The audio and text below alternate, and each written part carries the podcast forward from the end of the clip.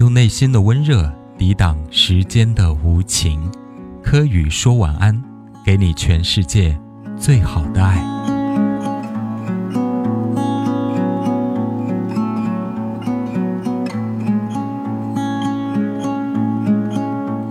柯宇说晚安，治愈你的耳朵和心情。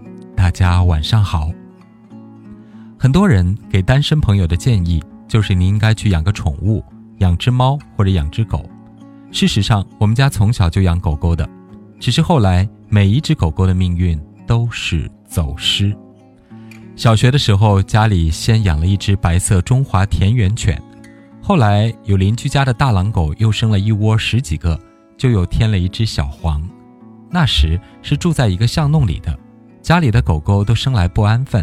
它们总想冲出家门去外面的世界流浪，有时候阻挡不及，他们便从此再也没有回来。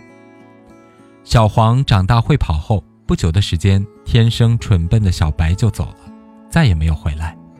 如此这般，又过了很多年，生而冲动、个性旋转跳跃的小黄，常常与主人角力着要冲出家门。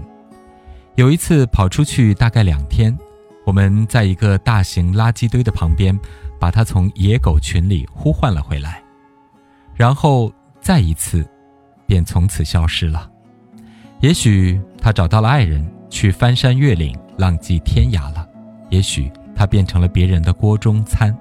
只是从此，我们家再也不养狗了，因为这件事预示着一种伤心。可它不是最后一只。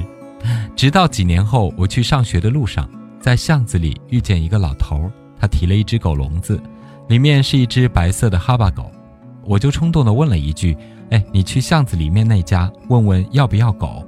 老头说：“哎呀，我就不去了吧。”我说：“你是不是卖狗的？”他说：“对啊。”我说：“那为什么不去？”就这样，等我放学回家，那只白色的哈巴狗已经端坐在我们家的客厅里了。这是多年来我们家养的第一只小型犬，这个哈巴狗凶得要死，因为调皮啊，所以常常会拿扫把揍它，结果它可以凶到追着人的脚后跟去咬。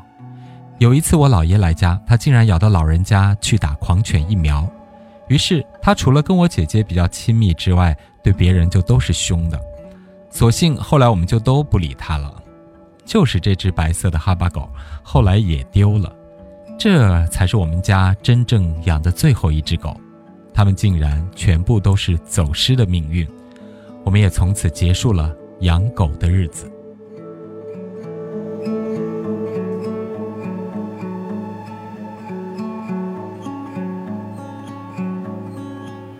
后来午夜梦回、孤单寂寞的时刻，我总是想起那个活跃的小黄，还为它流过眼泪。那可能是年轻脆弱的时候吧。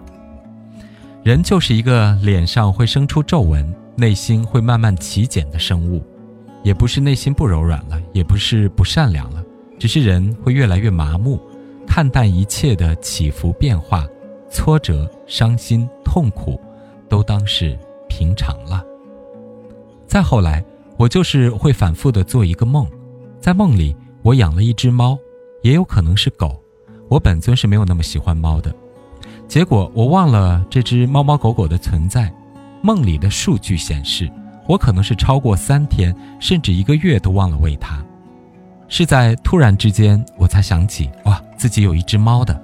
于是我想它应该死了，就特别特别的伤心，甚至哭起来，然后从梦里惊醒。于是我从灵魂深处判断，我绝对不适合养宠物，也不能养。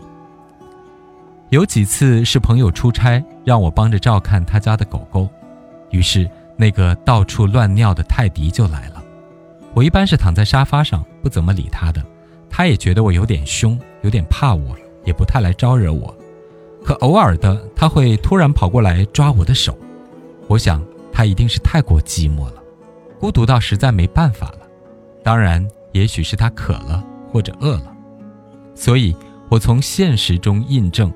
我绝对不能够养宠物，因为我跟那只宠物相对，我会觉得它比我更加寂寞。